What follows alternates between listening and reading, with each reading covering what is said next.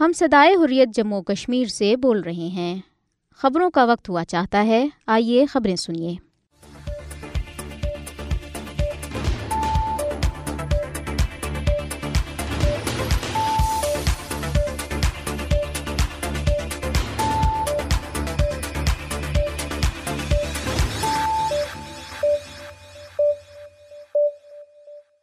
بسم اللہ الرحمن الرحیم۔ یہ صدائی حریت جموں کشمیر ہے۔ اب آپ عبد الرحمان سے خبریں سنیے۔ سب سے پہلے اہم خبروں پر ایک نظر۔ غیر قانونی طور پر بھارت کے زیر قبضہ جموں کشمیر میں بھارتی فوجیوں نے اپنی ریاستی دہشت گردی کی تازہ کارروائی میں ضلع پونچھ میں دو نوجوانوں کو شہید کر دیا۔ فوجیوں نے نوجوانوں کو ضلع پونچھ میں محاصرے اور تلاشی کی ایک پرتشدد کارروائی کے دوران شہید کیا۔ کل جماعتی حریت کانفرنس کے سینئر رہنما اور Jammu Kashmir democratic freedom party کے چیئرمین شبیر احمد شاہ نے عالمی برادری پر زور دیا ہے کہ وہ مقبوضہ جموں کشمیر میں بڑھتی ہوئی بھارتی ریاستی دہشت گردی کا مؤثر نوٹس لے۔ کنٹرول لائن کے دونوں جانب اور دنیا بھر میں مقیم کشمیری بدھ کو یوم الحاق پاکستان اس تجدید عہد کے ساتھ منا رہے ہیں کہ وہ بھارتی قبضے سے آزادی اور جموں کشمیر کے پاکستان میں مکمل انضمام تک جدوجہد جاری رکھیں گے۔ بھارتی ریاست کیرلا کی عیسائی تنظیموں اور رہنماؤں نے کہا ہے کہ ریاست منی پور میں گرجا گھروں پر حملے پہلے سے تیار منصوبے کے تحت کیے گئے ہیں۔ اور ریاست میں ہونے والے تشدد کے پیچھے بھارتیہ جنتا پارٹی کی قیادت کا ہاتھ ہے۔ بھارت میں جماعت اسلامی نے کہا ہے کہ یکساں سول کوڈ کا نفاذ بھارتی معاشرے کے تانے بانے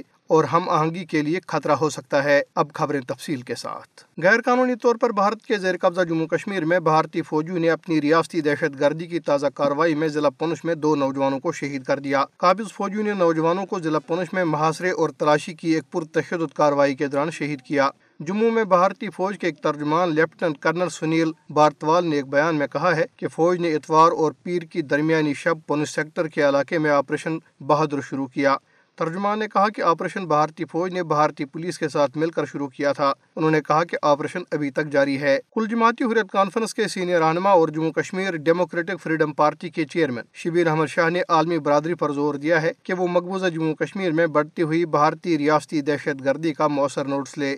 نئی دہلی کی تہاڑ جیل سے اپنے ایک پیغام میں ڈی ایف پی کے نظر بند چیئرمین نے مقبوضہ علاقے میں سیاسی اور انسانی حقوق کی بگڑتی ہوئی صورتحال پر تشویش کا اظہار کرتے ہوئے کہا کہ قابض بھارتی حکام نے مقبوضہ علاقے میں اپنی ریاستی دہشت گردی کو تیز کر دیا ہے اور وہ خاص طور پر آزادی پسند رہنماؤں، کارکنوں اور سول سوسائٹی کے ارکان کو نشانہ بنا رہے ہیں جو مودی حکومت کی ظالمانہ پالیسی پر تنقید کرتے رہتے ہیں۔ شبیر احمد شاہ نے جمہوری اختلاف کرنے پر ریاستی جبر کے استعمال کو اجاگر کرتے ہوئے کہا کہ ایک طرف سیاسی، سماجی اور انسانی حقوق کے کارکنوں کی پکڑ دکڑ کا سلسلہ جاری ہے، تو دوسری طرف قابض حکام نے سینکڑوں سیاسی کارکنوں کے خلاف مقدمات دوبارہ کھولے ہیں اور انہیں وقتاً فوقتاً پولیس اسٹیشنوں میں طلب کر کے ہراساں کیا جا رہا ہے۔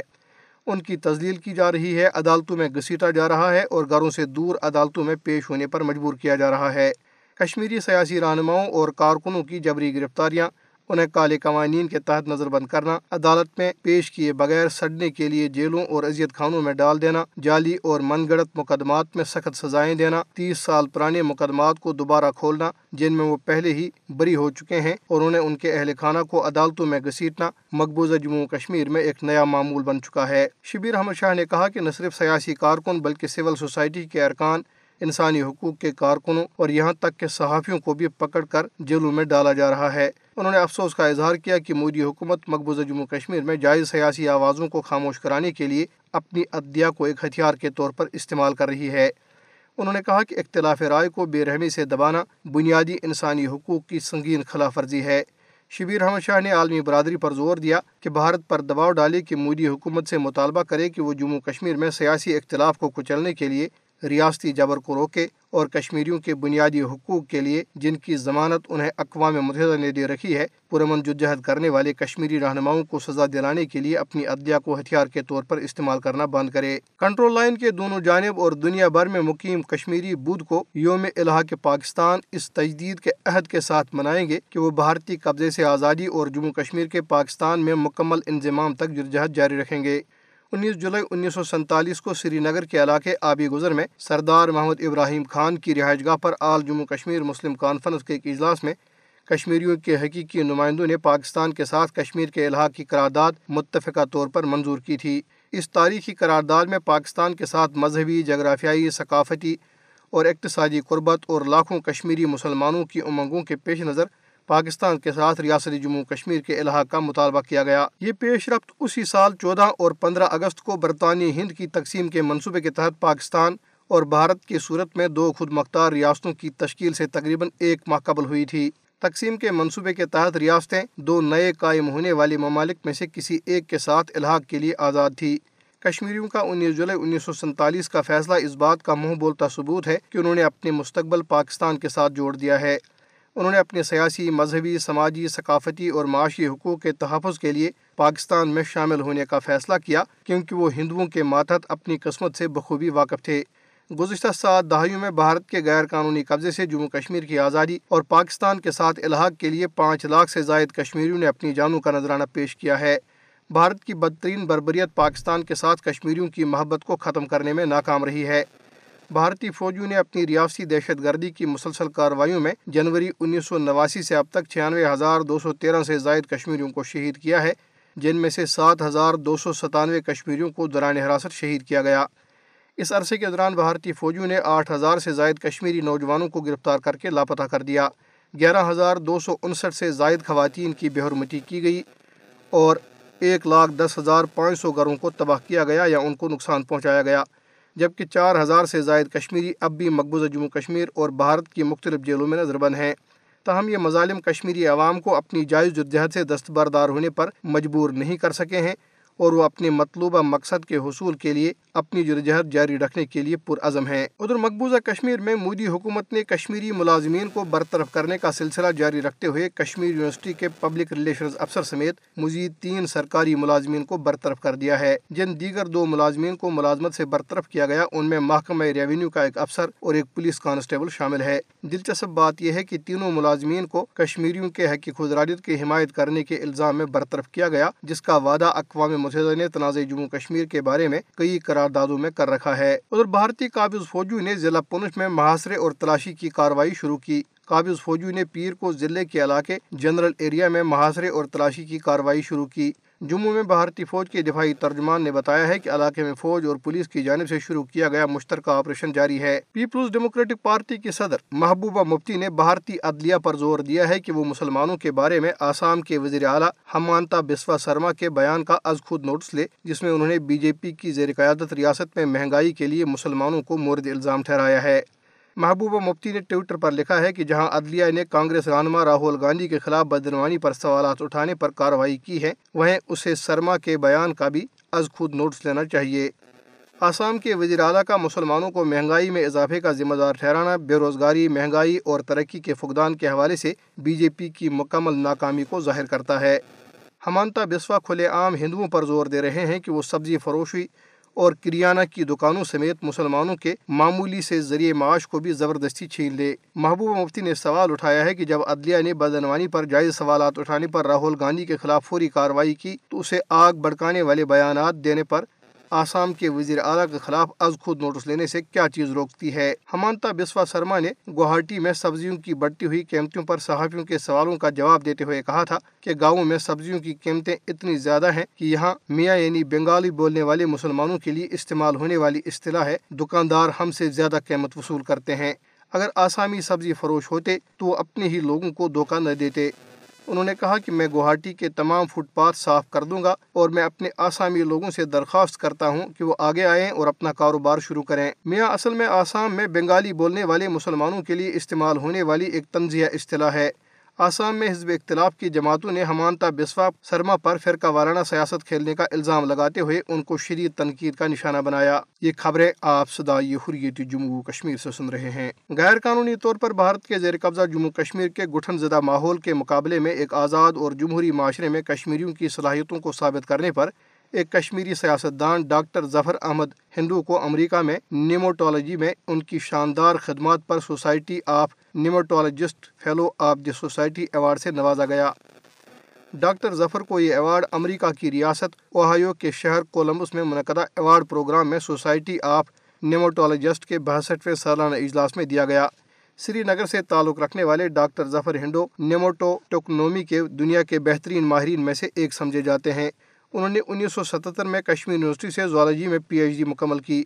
امریکہ منتقل ہونے کے بعد انہوں نے یو ایس ڈی اے انیس سو اکاسی سے انیس سو اٹھاسی تک nematology lab agricultural research centre Beltsville Maryland میں اسٹاف ریسرچ ایسوسیٹ کے طور پر خدمات انجام دی۔ ڈاکٹر ہنڈو ریسرچ مائکرو بایولوجسٹ کے عہدے پر فائز ہیں اور انہوں نے نیموٹالوجی اور زراعت میں اہم کردار ادا کیا ہے۔ ان کی اشاعتوں میں متعدد مضامین کے ساتھ ساتھ آٹھ کتابوں کا مجموعہ بھی شامل ہے۔ ڈاکٹر ہنڈو نے امریکہ میں اپنی پہلی رپورٹ میں جی پیڈلا کی وضاحت کی، جسے آلو کی پیداوار میں اہم اثرات مرتب ہوئے ہیں۔ ان کی اشاعتوں کا اثر اس اقتباسات میں سے بہت سے زیادہ تعداد میں حوالہ جات سے دیکھا جا سکتا ہے جو چھبیس سو سے زیادہ ہیں۔ ڈاکٹر ظفر احمد ہنڈو ان بہت سے کشمیریوں میں سے ایک ہیں جو جموں کشمیر کے انتہائی زیادہ فوجی جمع والے علاقے سے باہر ایک کھلے معاشرے میں کام کرنے کا موقع ملنے پر اپنی بہترین کارکردگی کا مظاہرہ کرتے ہیں۔ سترہ جولائی کو جب دنیا بھر میں انصاف کا عالمی دن منایا گیا، مقبوضہ جموں کشمیر کے لوگوں کو انصاف سے مسلسل محروم رکھا جا رہا ہے۔ عالمی یوم انصاف کے حوالے سے جاری کی گئی ایک رپورٹ میں کہا گیا ہے کہ جموں کشمیر کے نہتے اور مظلوم عوام حق خدراجت کے منصفانہ مطالبے کی وجہ سے بھارتی استعمار کے ظلم و ستم کا شکار ہیں۔ کشمیریوں کو بھارت کی جانب سے ویشانہ مظالم، امتیازی سلوک اور نا انصافی کا سامنا ہے۔ بھارتی فوجی پیراملٹری فورسز اور پولیس اہلکار جنہیں کالے قوانین کے تحت استثنا حاصل ہے، حق خود راجت کی منصفانہ جدجہد کو دبانے کے لیے انسانی حقوق کی سنگین خلاف ورزیوں کا ارتکاب کر رہے ہیں، جو در حقیقت جنگی جرائم ہیں۔ رپورٹ میں کہا گیا ہے کہ بھارتی فوجوں کی طرف سے قتل عام، جعلی مقابلے، دوران حراست قتل، گرفتاریاں اور ہراساں کرنا اور بھارت کے بدنام زمانہ تحقیقاتی ادارے این آئی اے اور ریاستی تحقیقاتی ادارے ایس آئی اے کی طرف سے گھروں اور املاک پر قبضہ کرنا مقبوضہ جموں کشمیر میں روز کا معمول بن چکا ہے۔ رپورٹ میں افسوس کا اظہار کیا گیا کہ گاؤں کدل، چوٹا بازار زکورہ ٹینگ پورہ خانیار، چھٹی سنگھ پورہ کپواڑہ، ہندواڑہ، سوپور، بیج بہاڑا کشتواڑ ڈوڈا اور شپیہ میں قتل عام شپیہ میں عصمت دری اور دوہرے قتل کٹھوا میں کمسن بچی کی عصمت دری اور قتل اور کنن پوش پورہ کے اجتماعی عصمت دری کے متاثرین کو ابھی تک انصاف فراہم نہیں کیا گیا۔ رپورٹ میں مزید کہا گیا ہے کہ بھارتی عدلیہ کشمیریوں کے خلاف متصب ہے اور اس نے کشمیریوں کو کبھی انصاف فراہم نہیں کیا، کیونکہ بھارتی عدالتوں نے مقبوضہ جموں کشمیر میں جنگی جرائم میں ملوث ایک بھی بھارتی فوجی یا پولیس اہلکار کو سزا نہیں دی۔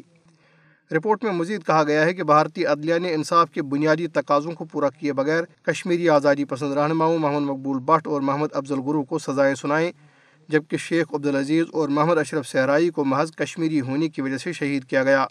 حریت رہنما مسرت عالم بٹ شبیر احمد شاہ، محمد یاسین ملک، آسیہ اندرابی نئی محمد خان، ناہیدہ نسرین، فہمیدہ صوفی، ایاز محمد اکبر، پیر سیف اللہ، راجہ معراج الدین کلوال، شاہد الاسلام، فاروق احمد ڈار سعید شاہد یوسف سعید شکیل یوسف، مظفر احمد ڈار، غلام محمد Bhat, Mushtaq ul-Islam, Maulvi Bashir Ahmad, Bilal Siddiqui, Zafar Akbar Bhat, Mohammad Yousuf Mir, Mohammad Yousuf Falahi, Mohammad Rafi Ganai, Amir Hamza, Hayat Ahmad Bhat, doctor Mohammad Shafi Shariati, Ghulam Qadir Bhat Mohammad Qasim Fakhtoo doctor Hameed Fayaz, Abdul Rashid Dawoodi Mushtaq Ahmad Veeri Abdul Majeed Dar al-Madani, Mohammad Sharif Sartaj, Noor Mohammad Fayaz, engineer Rahil Sharif, انسانی حقوق کے کارکن forum craze اور صحافی آصف سلطان اور فہد سمیت ہزاروں کشمیری، بھارت اور مقبوضہ جموں کشمیر کی مختلف جیلوں میں نظر بند ہیں اور انہیں ابھی تک انصاف نہیں مل سکا۔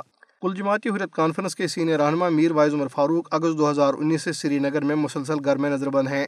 رپورٹ میں مزید کہا گیا ہے کہ بھارت مقبوضہ جموں کشمیر میں لوگوں کے تمام حقوق کو پامال کر رہا ہے۔ رپورٹ میں افسوس کا اظہار کیا گیا کہ عالمی برادری کی خاموشی سے کشمیریوں پر منظم طریقے سے مظالم ڈھانے کے لیے مودی حکومت کی حوصلہ افزائی ہو رہی ہے۔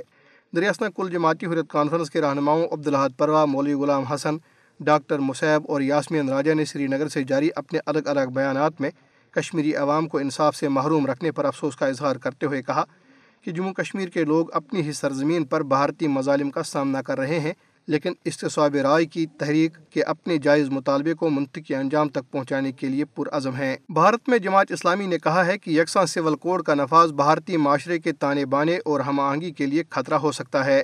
جماعت اسلامی ہند نے چودہ جون دو ہزار تیئیس کے عوامی نوٹس کے جواب میں، جس میں یکساں سول کوڈ کے معاملے پر عوامی رائے طلب کی گئی ہے، لا کمیشن کے سامنے اپنا نقطہ نظر پیش کیا۔ ہفتے کے روز جماعت اسلامی نے کہا کہ حالیہ مشاورتی حیران کن ہے، خاص طور پر اس حقیقت کی روشنی میں اکیسویں لا کمیشن نے دو ہزار سولہ اور دو ہزار اٹھارہ کے درمیان اسی طرح کا کام مکمل کیا اور اپنے مشاورتی مسودے میں سفارش کی کہ یکساں سول کوڈ بھارت جیسے کثیر مذہبی اور کثیر ثقافتی ملک میں نہ تو ضروری ہے اور نہیں پسندیدہ ہوگا۔ جماعت اسلامی نے ایک پریس ریلیز میں کہا ہے کہ ہم محسوس کرتے ہیں کہ یکساں سول کوڈ کے معنی اور مفہوم مبہم اور غیر واضح ہیں۔ بیان میں نشاندہی کی گئی ہے کہ یکسانیت کا نظریہ بھارت کے متنوع اور کثیر سماجی ثقافتی اور مذہبی ورثے کے ساتھ ساتھ تنوع میں اتحاد کے آئینی اصول سے متصادم ہے۔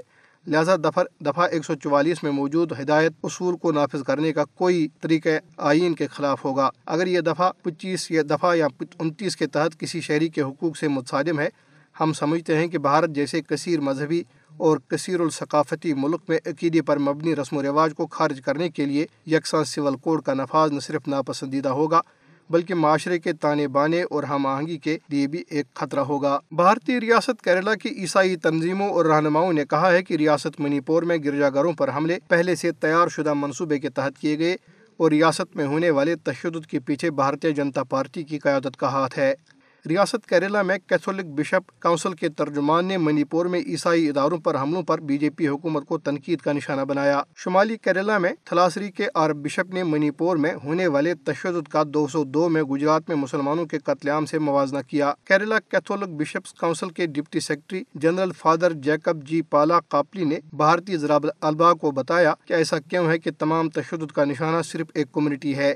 اگر یہ دو نسلی برادریوں کے درمیان جھگڑا ہوتا تو دونوں طرف سے نقصان ہوتا، لیکن وہاں صرف گرجا کروں کو بھی تباہ کیا گیا۔ انہوں نے کہا کہ ہمیں منی پور میں عیسائی مذہبی رہنماؤں کی طرف سے پیغام ملا کہ تشدد کا نشانہ کلیسا، مسیحی ادارے اور کلی طور پر مسیحی لوگ ہیں۔ ریاست کا دورہ کرنے والے کچھ صحافیوں کے ذریعے ہی دنیا کو معلوم ہوا کہ وہاں کیا ہو رہا ہے۔